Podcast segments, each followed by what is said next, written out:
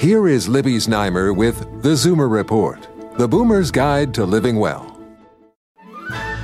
Here is Libby Znaimer with the Zoomer Report, the Boomer's Guide to Living Well. Here's a tip from scientists on how to avoid a holiday hangover. It may come down to the color of your preferred tipple. A study out of Brown University found that bourbon gave drinkers a more severe hangover than vodka.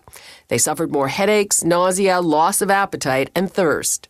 One reason could be that bourbon contains 37 times more toxic compounds than vodka does, including nasty organic molecules like acetone, acetaldehyde, tannins, and furfural. Researchers say a good rule of thumb for liquors is the clearer they are, the less of these substances they contain. But vodka drinkers are not off the hook.